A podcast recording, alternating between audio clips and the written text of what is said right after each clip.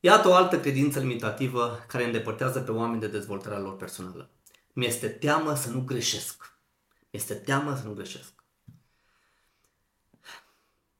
Să știi că o greșeală este pur și simplu un alt mod de a face lucrurile.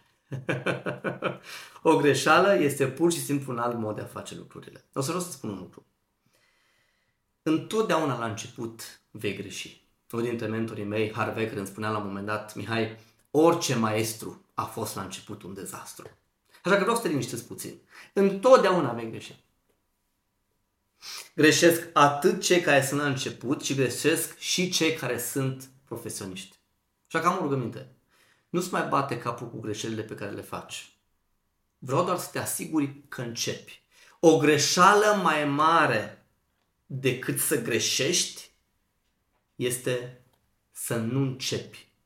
Începe, chiar dacă vei greși. Tocmai pentru că odată ce îți vezi imperfecțiunile, vei ști cum să bunătățești ca totul să fie perfect. Așa că, ca să fie bine, la început va trebui să greșești.